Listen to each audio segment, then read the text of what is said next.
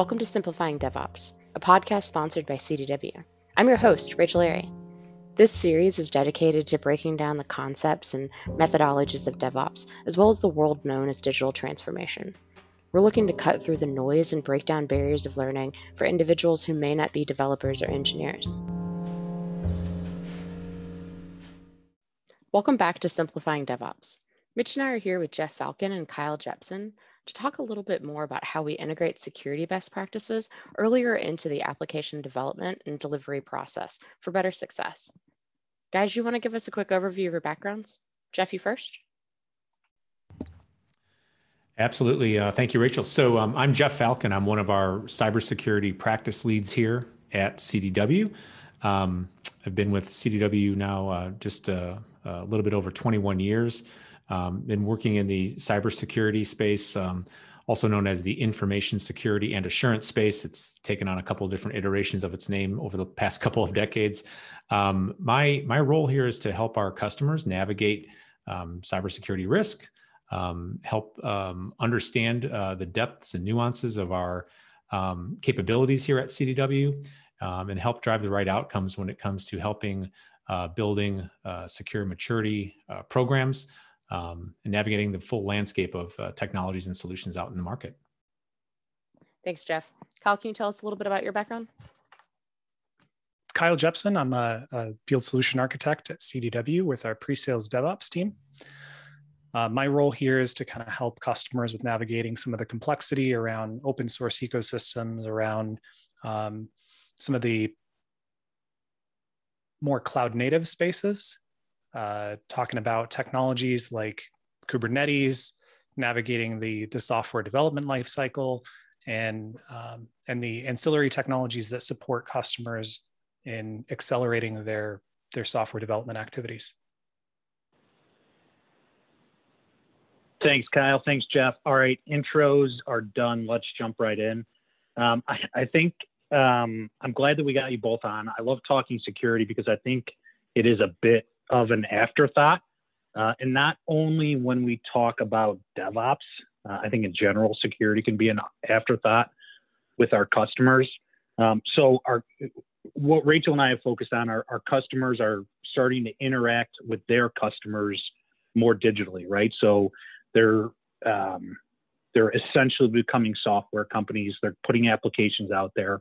Their customers are using those applications, and naturally, I think that exposes, expands that attack vector uh, that bad actors can, well, for sounding repetitive, attack. Um, so if we go backwards a little bit, I think we need to touch on, you know, these companies are becoming software companies. The big buzzword I hear in security is shift left, but I don't think we can talk about what shift left means unless we talk a little bit about the software development lifecycle.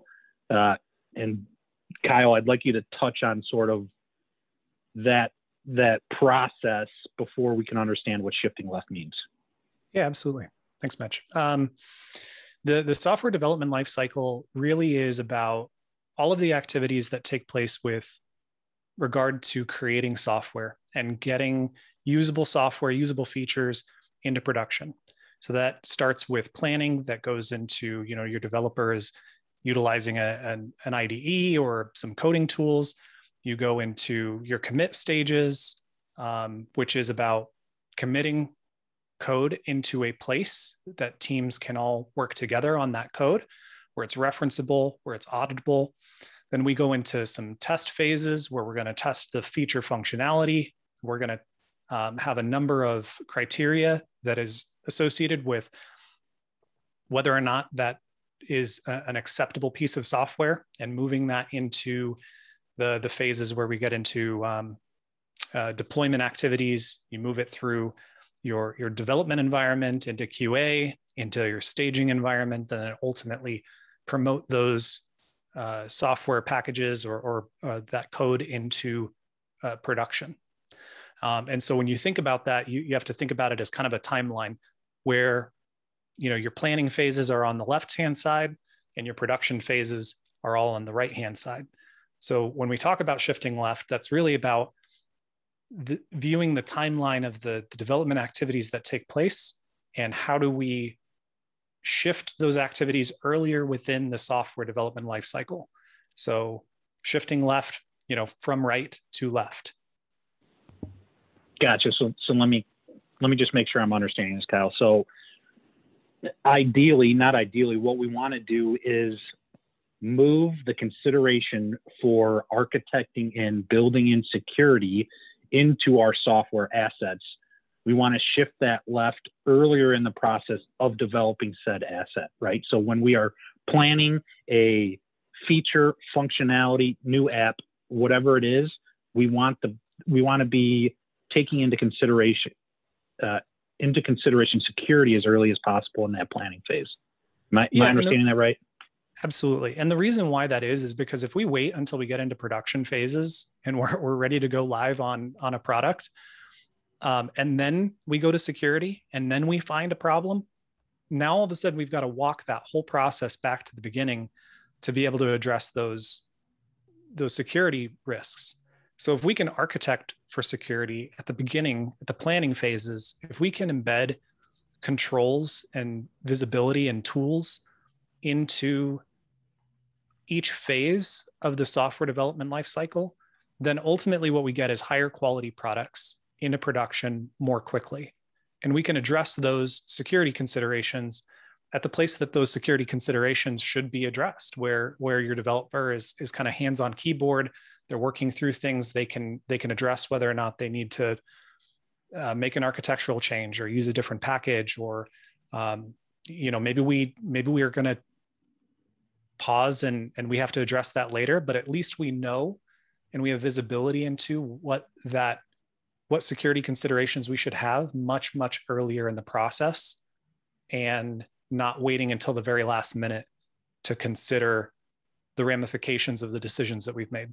Yeah, Kyle, I might add on to some of that. Mitch, um, also just, you know, thinking about this from the security practitioner perspective, this is a, a, a, a cultural shift in the way that security or information security and risk management is viewed within the organization.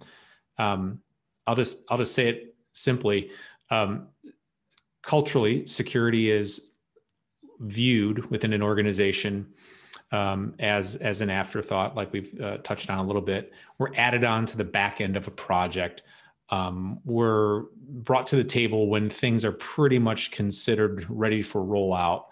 Um, and to start thinking about what this does for us um, from a security perspective um, again like kyle mentioned chronologically we're looking at it from a timeline where we're starting the process out step one with security and safety built from the ground up and uh, that forces um, uh, organizations to work with talk collaborate share information knowledge and uh, effectively uh, hit your uh, your goals and, and, and the things that you're looking to do from an organizational standpoint in a much more efficient fashion uh, versus having to rewind and start from scratch again. That's the whole spirit of um, uh, developing software in that fashion of, of, of a CI/CD pipeline. It's fast, frictionless, safe, secure release. Um, it's it's it's it's refreshing that security practitioners can be brought in early and often to these conversations to manage risk effectively to to drive those those business outcomes that are needed here. Thanks, Jeff. And would you say that that cultural challenge originated maybe in a an old school belief that if you maybe brought in the security teams too early, that might delay or overly complicate a project. And so then as a result, security teams were sort of pushed off to a corner and then consulted at the last minute, or what drove that initial um, challenge in keeping security separate from the overall app dev project? Absolutely. It's a, it's a great point, Rachel. And that's just um, part of um, a decades long, just embedded culture of um, the the security team being looked at as the department of no. You, you come to us and the answer is automatically no. And and and part of that is our own doing where you know whether it's regulatory or compliance driven and there's check boxes that are missing and we have to go back and review them and satisfy them and move the production back into a safe and secure manner or if it's just architecturally driven, where um, we did the old-fashioned thing of rolling out a Visio diagram and uh, looked at the um, the network team's design or looked at the application team's uh, structure of how they're going to put software together, and we're missing controls, we're missing firewalls, we're missing the things that just fundamentally ought to be in the right place from an architectural standpoint, and we send it back to square one. So um, because uh, this it's almost like this cycle or this this uh, this loop has been created where um, uh, we just naturally get brought in at the end, uh, but then there's some hesitancy and some resistance to to working with us because um, the the the, uh, the perception is is that we're going to slow things down or stop them or send them back to square one. So let's let's look at ways to bypass that or just not bring them in at all. And I think um, when you look at some of some of the industry's luminaries and um, the, the, some of the, the, the thought leaders and speakers and folks that are out there in our in our world. Um, fundamentally, we start to look at some some uh, theories like the, the the more secure you make something, the less secure it actually becomes. And what I mean by that is when you start placing delays, objects, friction, um, or just standing in the way of good, well-intended people who want to get their job done, um, human nature w- would argue that we're just going to find a way around that. It's almost like that proverbial placing a boulder in the middle of a river. The water is going to find a way to flow around it. No matter how big of a boulder you put in, water always wins. And it's the same type of thing with security, right? If we make things so restrictive, um, so delayed, so painful from a user experience or developer experience, um, the natural human reflex is just going to be let's work a way around it. And that's it. So you're, actually, it, it, becomes a counterintuitive exercise to try to make things overly secure. And so that's what I love about bringing this full circle, bringing this back to shift left, which is we're working together, we're collaborating, we're starting together, we're in lockstep from square one. It's revolutionary. So I'm glad that uh, this is a topic that is refreshing and very fascinating all at the same time. It's finally happening, as, as some of us security guys say. I'd like to add to that and, and just point out for for a moment that you know this this term shifting left on security and and where did some of these things come from? It was really well understood through some of the the research that had been done on on culture and high performing organizations that were were doing a, fantastic job of delivering software more quickly more securely um, that it was always a core tenet that we had to bring security in to have these discussions earlier on in, in the phases of planning. Um, and what we what we sometimes forget is that that was that was baked into the term DevOps from a security standpoint. And there's there's been a lot of movement recently around shifting the term to DevSecOps uh, or SecDevOps. I mean, everybody's got a little bit of a different flavor on how they they say that, but I prefer DevSecOps uh, or or just DevOps is fine.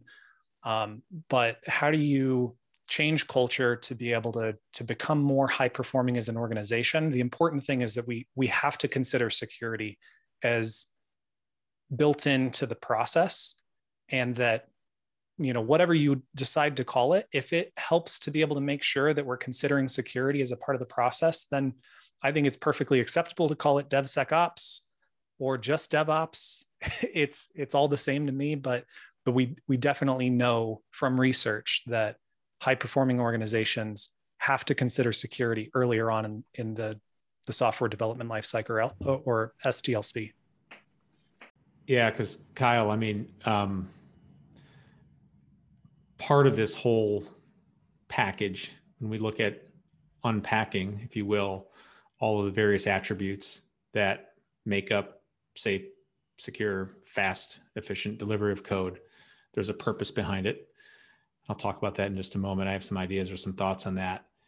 But at the same time, um, one of one of our lingering challenges within cybersecurity as a whole is the concept of vulnerability management. Vulnerability management as a, um, a, a, discipline that, quite frankly, has not um, matured or evolved all that much over the course of time. And there's different ways to, to categorize and to break down what vulnerabilities are and what they mean to the business.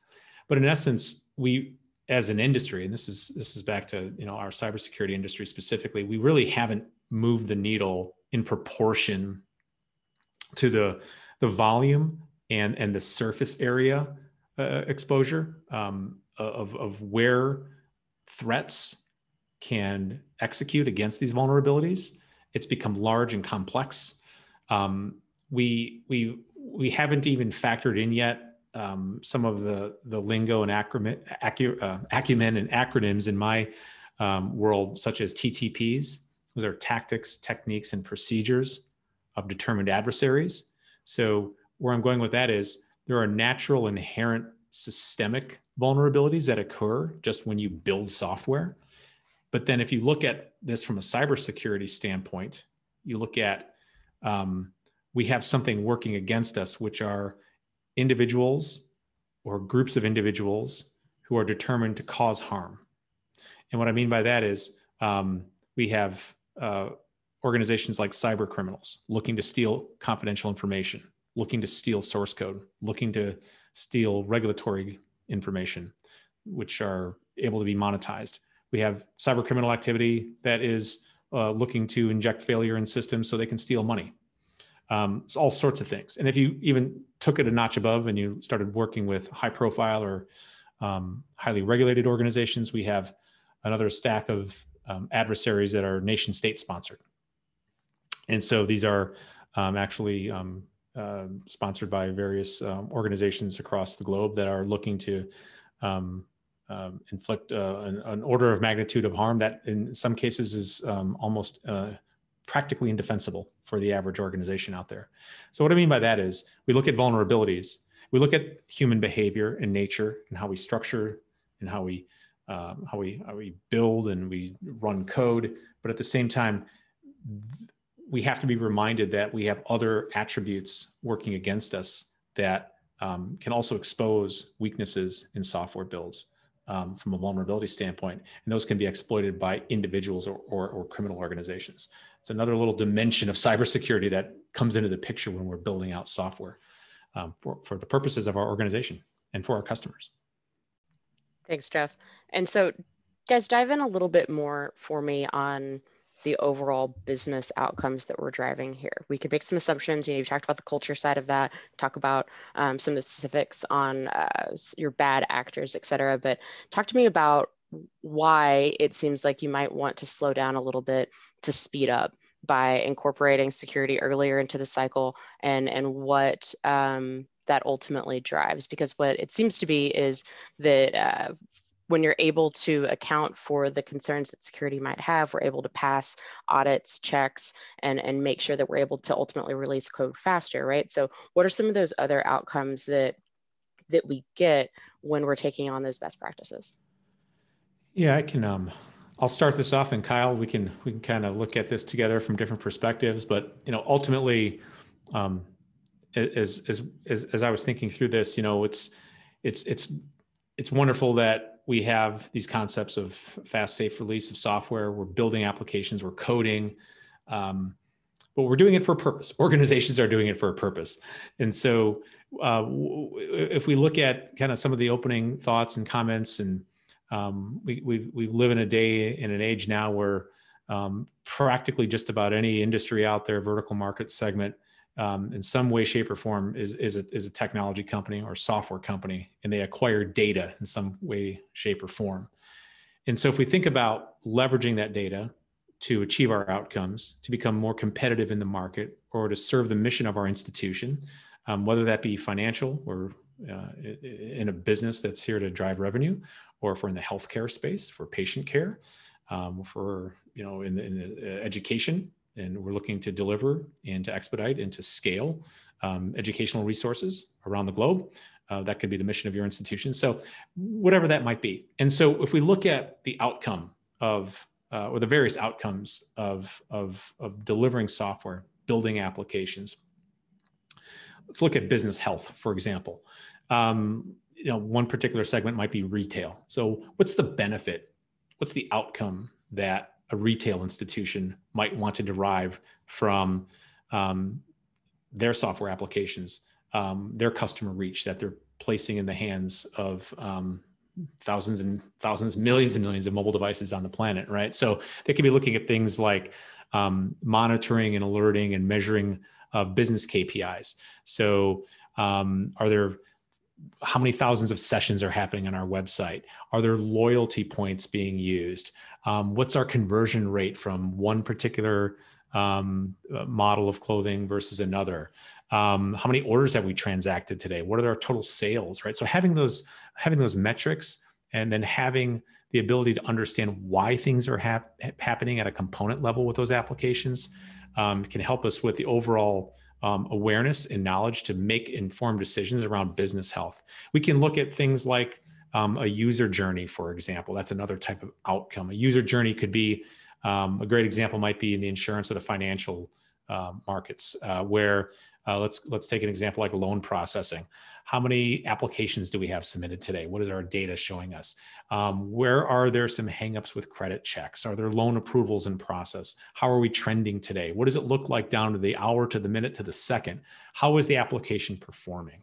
Um, we can look at this um, across all different types of um, use cases, even including release validation, so the building of software, um, modeling and understanding um, the outcomes of each and every one of these use cases um, has some type of uh, impact on a business, uh, regardless of what industry you're in. So, um, those are a couple of examples. Uh, every institution, every business has some type of initiative to use technology to their advantage, and having having an understanding of how that software is um, uh, making the, the, the the or arriving at the intended outcomes of, of that user experience through that application is really where uh, the trends in, in, in, in, mobile activity and mobile development uh, software is happening.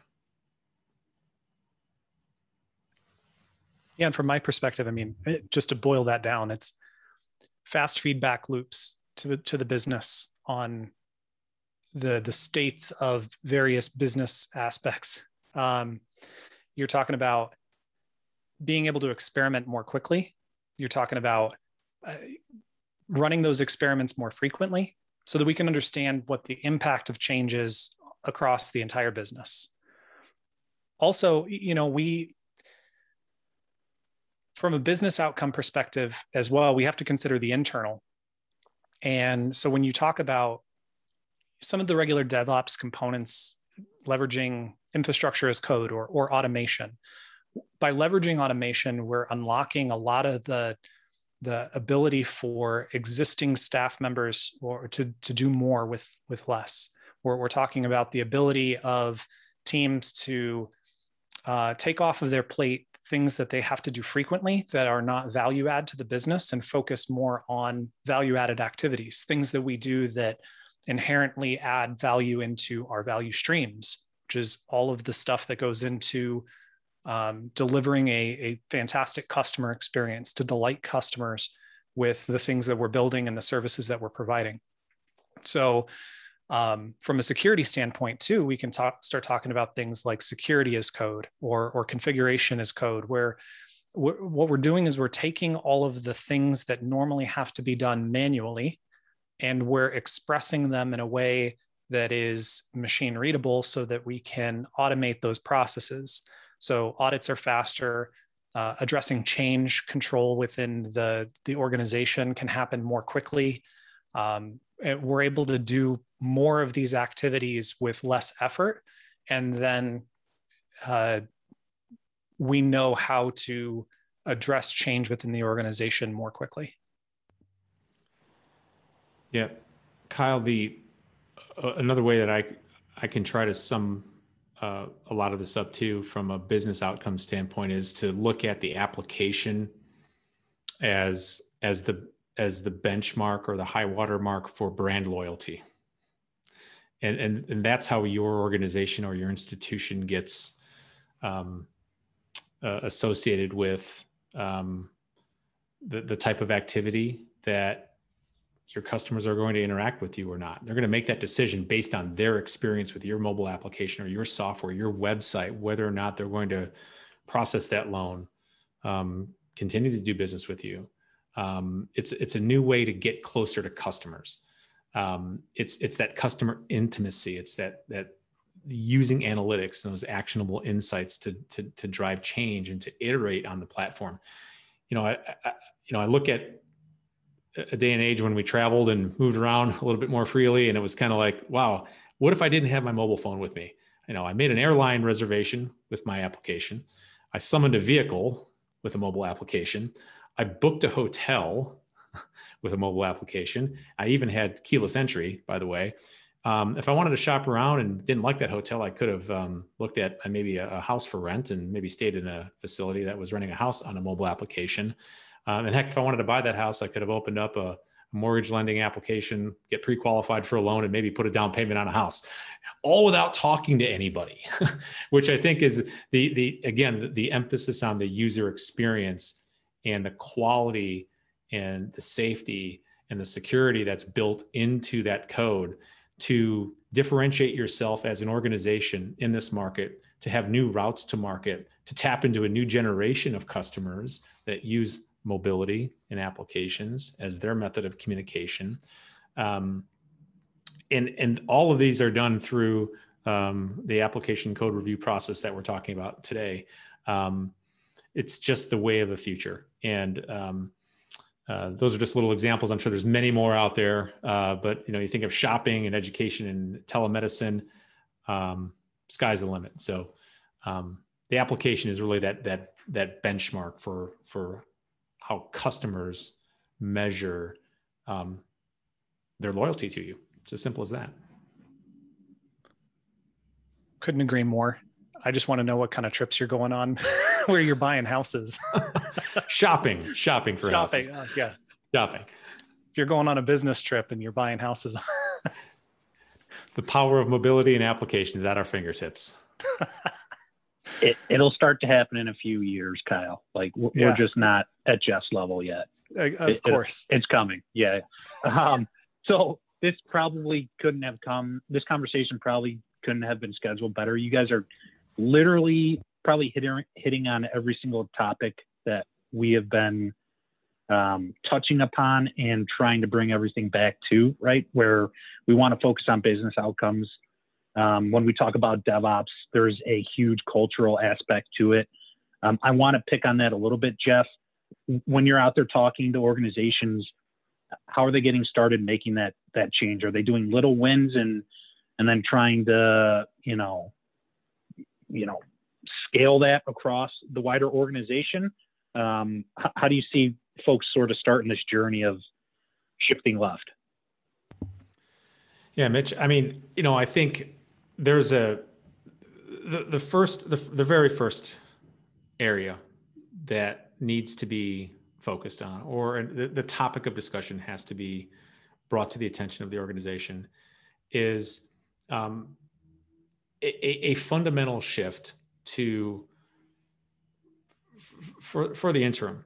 Park the concept of having to purchase a product or a technology to fix a problem um, w- when we look at security tools, compensating controls, whether again whether it's regulatory um, or compliance driven, um, we, th- there's a, there's there's this old school natural reflex to check the box, and if there's not a check in that box, then I need to buy something to fill that checkbox. Um, when we look at DevOps, we look at shifting left. So much of this is placed on the culture. So much of this is placed on a fundamental shift in how the organization is is culturally aligned to collaborate, to share, to be aligned to the same types of goals. Many of these um, talking points that I'm discussing at, discussing at a very high level are um, able to be tied back to um, management philosophies, various management philosophies, which is really the know, if you look at the genesis of DevOps and where this comes from, um, uh, there, there are books that go back to the 1970s and how um, quality management, efficiency, process improvements. Heck, you might even argue that this goes all the way back to um, the, the early days of the automobile and um, streamlining the processes of, of, of, of, the automobile assembly line and what that um, really did to transformationally change how automobiles were manufactured. We're really taking some of those same fundamental concepts and we're placing them into modern day conversations around software security. And what I mean by that is um, that that first step really is having an organization look at itself. Many of the things that Kyle kind of talked about earlier, which was um, understand what your goals are of an organization. What would be the benefit to um, taking this um, this plunge into trying to build out operations development processes and to and to really move IT from um, a cost center to a keep the lights on organization to an innovation um, uh, set of capabilities where we're actually driving business outcomes. We're leveraging technology. We're building it into our processes so we can we can do the things that we want to do. Reach out to new customers fundamentally change the way that we've been doing business tap into new markets be agile be in position to move into m&a type of activity um, be able to make decisions based on data that take quite frankly um, uh, a, a, comprehensive approach to um, understanding the, the, outcomes without having to um, get bogged down in um, politics or emotion right we're using data to our advantage to make those decisions in a fast flexible way so once once organizations start to uh, realize that there's a cultural uh, shift that has to occur uh, which is no small feat i'm not suggesting uh, this happens overnight um, but this really happens through um, uh, consulting and uh, understanding where you are as a business, where you want to go. And in many organizations, it starts to sound like conversations that revolve around the concept of digital transformation. How are we going to digitize our workflows, our processes um, to, to evolve? And in, in many cases, these are organizations that have been around 50, 75, 100, 150 years, and they haven't had to necessarily go through this um, fast and extensive of of, of, a, of a change. It's, it's, it's usually just happened uh, over the course of many decades. Um, but there's a critical and a, and a, very pivotal point right now in many organizations' um, uh, evolution here, uh, which is you know having to take a really good hard look at leveraging the benefits of cloud, of mobility, of what it means to their business and serving their customers and expanding and growing, if those are the things they want to achieve, you have to leverage technology to do this. And if you're an organization that acquires data, uses data, builds data, software, applications, um, there's there's no better way to start this process than to start thinking about the cultural change that's going to be necessary to take place to to bring organizational components work groups, business units together to start collaborating on this mission together. Um, and, and again, I want to emphasize that's no small feat. This is not an overnight journey. This is not a pivot over on a Friday and on Monday you wake up and you're uh, underway with this digital transformation initiative. Um, there are many attributes that go into the the build out and the strategy of this, but it really has to start with people.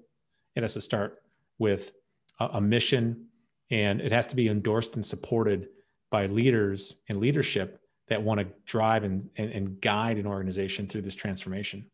That's where it all starts. The technology piece will come. The technology piece will come. Um, we just can't solve this with uh, technology alone.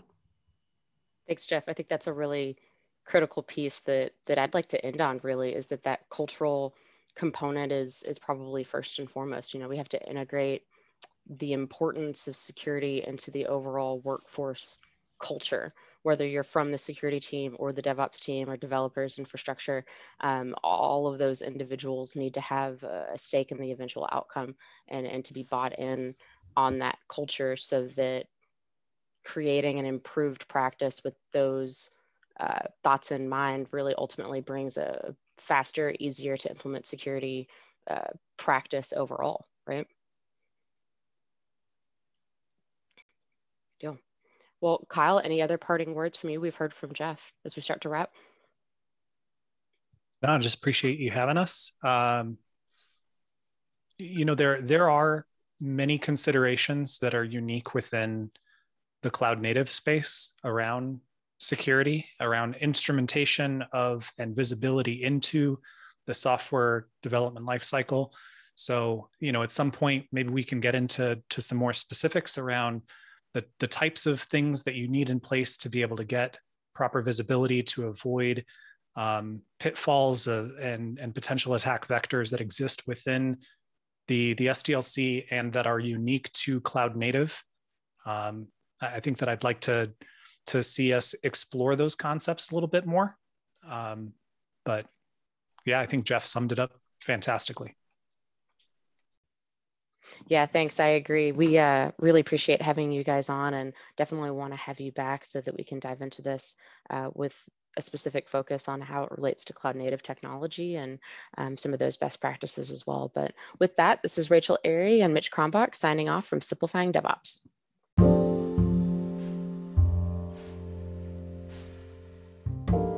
Thanks for listening with us here at Simplifying DevOps. We hope you tune in for more episodes as we continue to dive down this path of all things DevOps and understand more about the paradigm shift that we've seen revolutionize the IT world.